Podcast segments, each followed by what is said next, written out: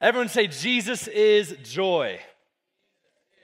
So good. Wes, we can bring the lights up a little bit, a little bit. I know I told you I like it dark, but this is a little better. She's sorry, I'm moving your mic.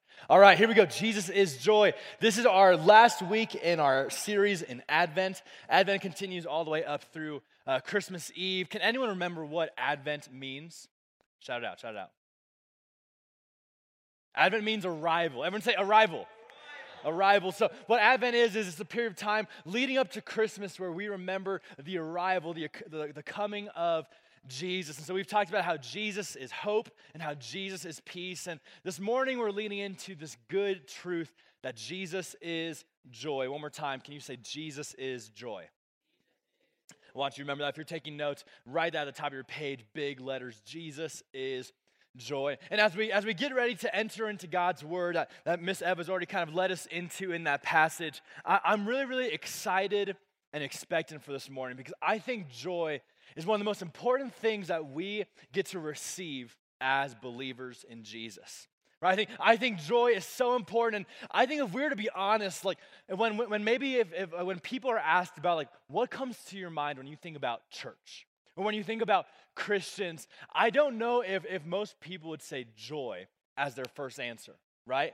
Like maybe some people think that Christians are really judgmental or they're kind of cynical or critical or maybe they're, they're kind of fake, right? You, you, have you guys ever experienced that? Like you're trying to talk to someone and it's like, man, this person just seems like they're, they're kind of like they have like a fake optimism, you know, where it doesn't really seem real. But I believe we as Christians can live with true, deep joy. Everyone say joy.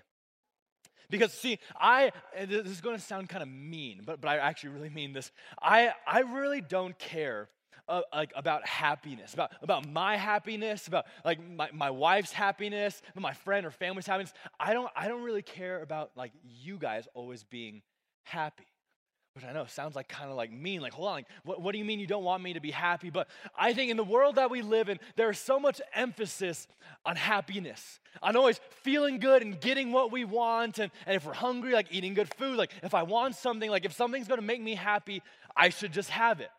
And, and what happens is often when happiness is the most important thing to us, it actually robs us from living in true joy. Because joy is not on the basis of whether life is good or not, it's something more consistent than that. I'll describe it to you guys like this. Can you think of a time in your life when you had a really great moment of happiness that quickly turned into like an absolutely like terrible like moment like you were experiencing like a lot of happiness and then like within like two seconds it, it turned into a straight moment of just absolute like anger or sadness you guys ever had that you guys ever had that? I think of like my, my five year old birth, uh, birthday party, okay? My, my, my birthday party at five years old, we went to this place called Mr. Biggs. Have you guys ever been to or heard of Mr. Biggs? Yeah, some of you are like, what in the world is that? I know, terrible name. It, it, was the name of an arcade that was like over like Nevada, Rockrimmon area. And this arcade was awesome. Who here loves arcades? Yeah, arcades. Arcades are great. I love all the sports games, but especially five-year-old me, but honestly, still like 22-year-old me today. I I love Star Wars. Anyone love Star Wars in here? Yeah, yeah. Me, me and some of the boys were just talking about this Revenge of the Sith. What a great movie, so awesome. But like, like I remember there was this Star Wars game where in in the movie Return of the Jedi. You guys ever seen Return of the Jedi? It's like the sixth movie, the last of the three original movies. Yeah. So like, there's this moment where like they're on the the planet of Endor, right? And they're on Endor, and like what the rebels have to do is get into this Imperial base to like blow it up so that the shield from like the second Death Star comes down, all of that good stuff. And so what the game was at the arcade is you start like out in the forest with little Ewoks, you know, all those guys.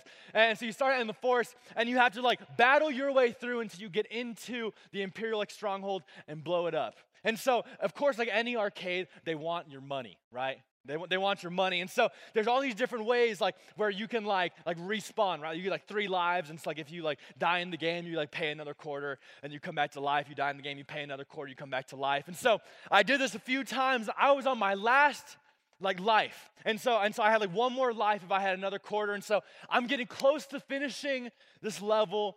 And of course, I ended up, I like, I, I got beat and I, and I, I lose in the game. And I lose like my, my life in the game. But the good news is that I can respawn one more time. But there was a problem. There was a problem. Is that uh, I didn't have the money bag with the quarters. which of course I was five years old. Like I wasn't responsible with that, right? And so like like I didn't have the money bag with the quarters, and so I'm looking around for my family, and they're nowhere to be found. And so I start going into panic, right? The, like the, the, countdown is going, you have 30 seconds to like put another quarter to like claim your last life. And I am freaking out. I'm like, I'm having the greatest birthday ever. Like five year old me is happy. I love Star Wars. Instantly into a moment of panic of like, oh my gosh, this might be the worst day of my life. Like the, the, actual worst day of my life. So I'm looking around for my siblings, for like my mom, my dad, and like the, the money was somewhere else. I couldn't find them, and I lost the game, how many of you guys know I went from like the happiest little five year old ever to the most miserable, just like deep, sad boy hours, little Mateo? Do you guys know what it's like to have a moment of extreme happiness quickly robbed with experiences of anger or sadness? This is why we as believers are called to something much better, much more than mere happiness. Mere than mere happiness. I love this, this uh, definition of joy that we, that we use around here. It's this is that joy is delight that runs deeper than pain or pleasure. Joy is delight that runs deeper than, than both pain or pleasure. Joy is God's gift. Everyone say God's gift. Joy is God's gift, and it can be experienced even amid extreme difficulty. This is, this is super important, right? We as Christians, joy is a gift that is given to us. And friends, it, it runs so much deeper than both pain, than both than, than seasons of suffering, than bad circumstances, things going really, really bad. Joy is deeper than that, and joy is also deeper than great circumstances. Than five year old me playing Star Wars and having a great time at the arcade. It's so much deeper than that. And, we see this all throughout this book, right? Like, like if you ever read the book of Acts, what's like one of the most like epic books in the Bible. There's all sorts of cool stories. And you open up the book of, uh, of Acts, and what you see is that the disciples, the apostles of Jesus, had true, deep joy. Everyone say true joy. Everyone say true joy. They had true joy. And we see this that even when, when the, like the people of God, they are, they are dragged before the religious leaders and they are beaten right? Like they are they are persecuted for their faith in Jesus. What does it say they do when they leave? They rejoice. They, they rejoice. Like you have these, these, these, these, Christians who love Jesus so much and they see Jesus as so worthy that after getting beaten, after being like, like mercilessly flogged and they're bleeding and they have bruises and they're being mocked, like all this persecution, when they're released, on their way home, they're saying, Hallelujah. Like, like, praise God. They're saying, like, like, Lord, thank you so much for counting me worthy of taking on suffering like you did, Jesus. They rejoiced. How do we live with that kind of joy? How, how do we live with a joy that isn't based on circumstances, that, that like come the worst of the worst, like getting beaten? Like come the worst of the worst, like, like people hating you because you're a follower of Jesus people mistreating you because you stand for truth. How do we live in a joy where, where we leave that and we rejoice? We say, Lord, thank you so much that you use suffering to make me more like you. Lord, thank you so much that even in the worst pain that I'm going through, I get to know you through. How do we experience true, deep joy? That's what I want to dig into this morning. So, number one is this. I've got three simple points for us tonight. We're going to a short time of worship or this morning, it's definitely this morning. We experience true joy when we acknowledge God as the gift giver. And number one is this how do we live in and experience true joy? I believe that we experience true joy when we acknowledge God as the gift giver. Who here loves getting gifts? Yeah. I think I think like probably all of us like now what a good gift is to you might differ from me. Like I, I was just asked for for our student ministers Instagram like what do you want from for Christmas? And my answer was like I need some like Nike crew socks because all my socks got holes in it. Anyone relate? Anyone relate, right? Like, like my for some reason, like, like right here, like the ball of my foot and my heel, just like massive holes, and so they're super uncomfortable to wear. So what do I want for Christmas? I want some socks. But maybe for some of you, it's like you want like a sick like Lego set, you want like a fresh pair of shoes, like whatever it is. Like we like receiving gifts, right? Get, receiving gifts is nice. Like I asked my wife, I was like, "Hey, I, I, would love like a nice steak dinner for Christmas. Like that's that's a good present for me. Okay, I, I don't need like things besides socks. Like so socks and like a steak dinner. I'm happy. All right, I'm, I'm happy. But like like we, we, we enjoy receiving good gifts. And, and I think sometimes when, when we come into church or when we, when we come together to worship, sometimes I think that we, we can get a little confused of, okay, like Jesus is all I need. And so, like, you know, we, we sing songs, you know, give me, give me Jesus, only, only Jesus. And sometimes we can almost look at, at the good gifts that God has given us as evil, right? Like maybe you guys have thought about this before. Like maybe it sounds kind of confusing to be like, okay, God gives me these good things, but also like I, I'm supposed to like find joy in God and God alone. I believe that what keeps us that what keeps us safe from idolatry, from, from looking at something or someone on this earth to fulfill us, what keeps us safe from that is when we acknowledge that God is the gift giver. Are you with me? When we acknowledge that everything we have is a gift given from above. And so, like, like if you find joy in like the beauty of creation, like how many of y'all know like Friday morning came like Wednesday and Thursday, it was like snowy and foggy and kind of gloomy. Friday morning I wake up and I look at the mountains covered with snow and it's sunny outside, and I'm like, oh my gosh, like thank you lord. Like he, he is the he's the maker of of that beautiful creation. I can look at and say thank you. I can i can think about like the people that god's put in my life and if I go to those people and, and I want them to always satisfy me, if I want them to always make me happy to get what I want, friends, hear me. That's called idolatry. Everyone say idolatry. Pay attention. Look at me. Look at me. Look at me. Like, whenever we go to a gift that God has given us and we want that thing to satisfy our own desires and our own needs all the time, then all of a sudden we go to that thing or we go to that person, we go to that, that good gift, that ability, that talent that God has given us, and we start to misuse it. We start to misuse it and we try to take it for ourselves when instead good gifts are given to us so we can see God as the gift giver. I'll say it like this We experience deep joy when we receive God's gift as an expression of his love. Okay, we, we experience deep joy when we receive God's gifts as an expression of his love. Where the most important thing isn't that person or that thing that we love, the most important thing is that we see that it is God who is the giver of that good gift. Can you say amen? Number two is just how do we experience true deep joy? We experience true joy when we see God's will as better than our will. We experience true joy when we see God's will as better than our will. Eva was reading a passage from Luke 1 where after, after Mary, the mother of Jesus, visits her, Elizabeth, her relative, she sings this, this song of rejoicing to God, thanking him for his, his grace and his mercy and his goodness. But if you think about the person of Mary, think about her story. Sometimes we can kind of just like get caught up in like, yeah, we know the Christmas story. We, we know all the facts. I want us to try to like really picture this, okay? So I want you guys to imagine with me. Everyone look at me. Everyone look at me. Everyone look at me. Everyone look at me. There we go. Like, I want you guys to try to picture this, okay? Mary, the mother of Jesus, he's like a 14, 15, 16 year old girl, like a teenage girl. How many of you guys are 14 in this room? Do have any 14 year olds? Okay, 13 year olds? There we go, there we go. There we go. I was t- talking more to the girls, Elias, but you are 13, and that was my bad. 13 year old girls, there we go.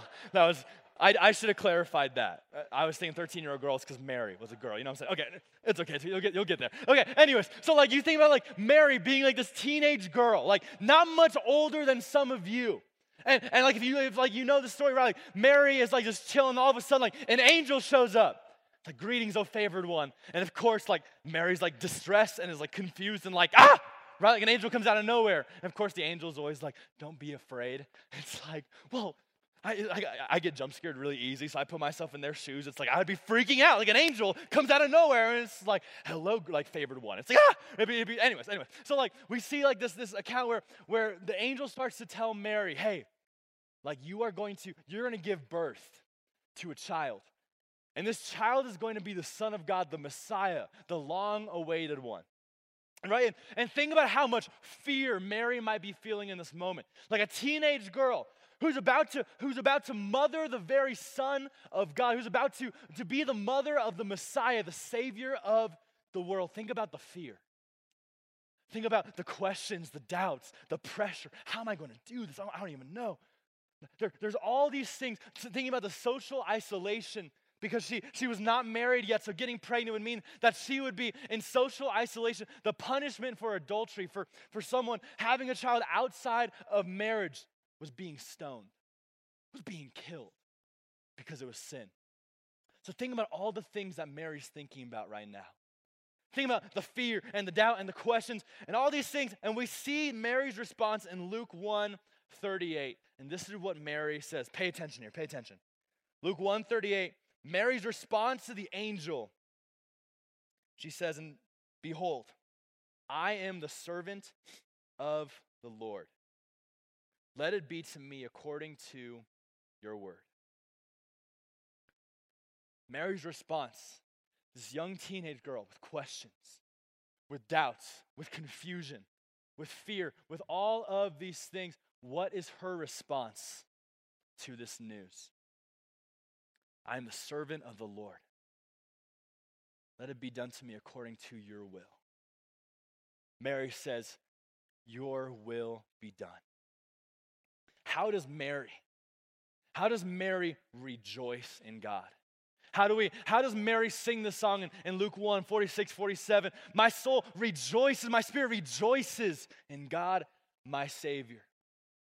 I believe it's because Mary saw that God's will was better than hers. Everyone say better. God's will is better than hers. God's will is so much better than ours. And friends, what I can tell you is that is like uh, for any of us, whenever we live for our own desires, when we live just to satisfy our own desires, when we try just to get our own happiness, when we try to live for ourselves, friends, hear me clearly this morning. It will lead you into disappointment time and time and time again.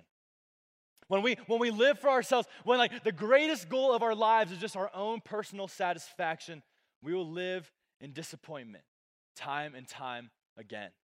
And what Jesus offers is a better way, is that when we see that God's will is better than ours, we're able to take joy, even in difficult circumstances, in scary things, because we know that He has a good plan. Are you with me?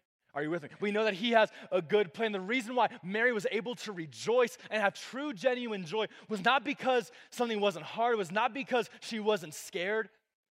It's because she knew that the Savior coming the Messiah coming into the world was so much better than her own comfort, than her own desires. I'll say it like this that we experience true, deep joy when Jesus is our treasure. We experience true joy when we see Jesus as our treasure, when we see him as better than anything or anyone else. Then, even, even if it means suffering for him, even if it means going through trials and tribulations, Hear me. What it means is that through all of that, He walks with us. Through all of that, He has a good plan to draw us closer to Him. Number three is this How do we live in true, deep joy? We experience deep joy, true joy, when Christ's joy is our joy. We experience true joy when Christ's joy is our joy. If you're on your phone right now, I need you to go ahead and put your phones away. Look at me. Everyone, look at me. Thank you. We experience true joy when Christ's joy is our joy.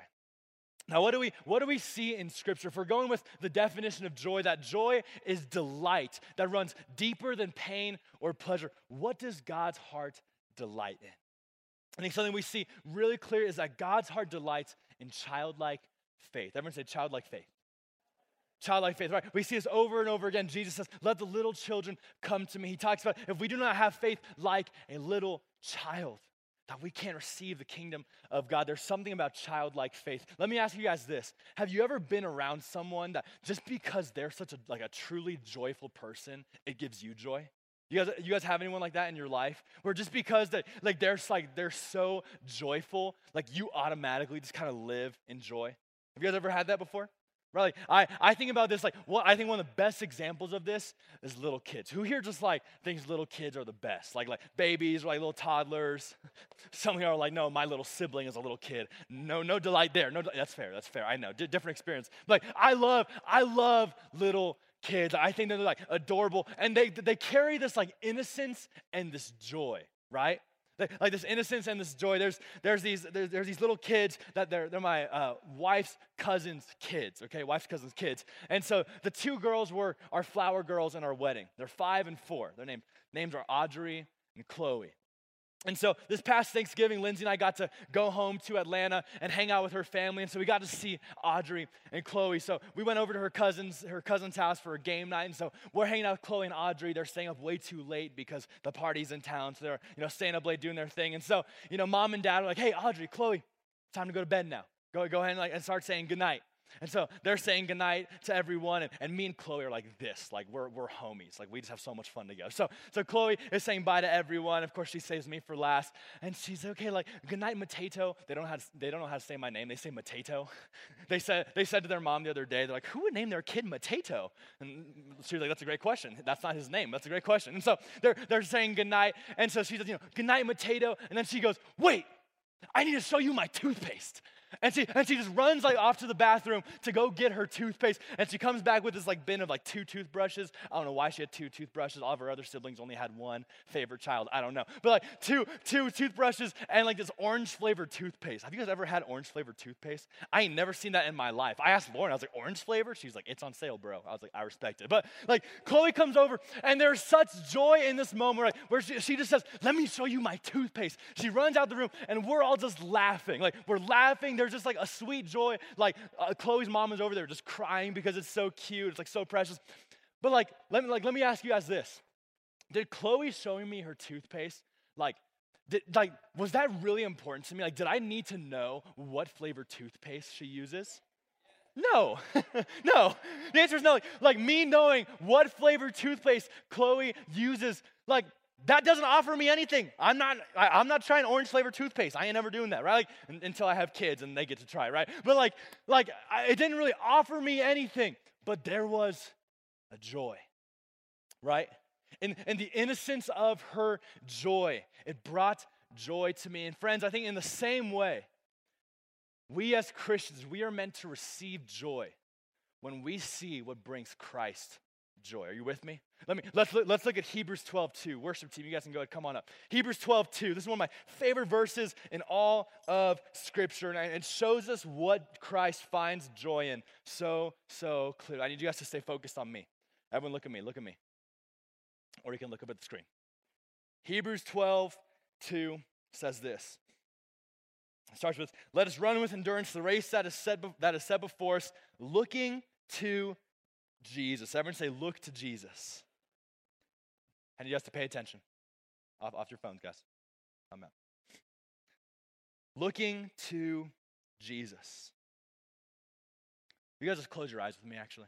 I want you guys to try to imagine. Close your eyes, close your eyes. Let us run with endurance the race that is set before us, looking to Jesus, the founder and perfecter of our faith who for the joy that was set before him endured the cross, despising the shame, and is seated at the right hand of the throne of God. Keep your eyes closed. I want you to try to imagine. I want you to try to imagine Jesus. Close your eyes, close your eyes. And I want you to try to, to imagine Jesus. Maybe you imagine him hanging on the cross hanging there on a tree. Crown of thorns digging into his skull with blood dripping down, nails in his hands and feet. People mocking him, people who had beaten him, abused him, and hurt him. Maybe you think of Jesus sitting at the right hand of God in glory.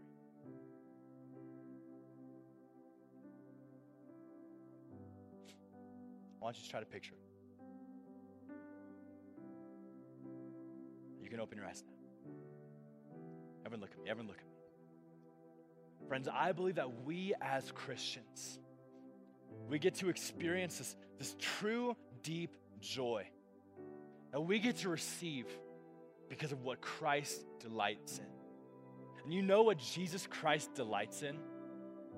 He delights in his people. He delights in his people.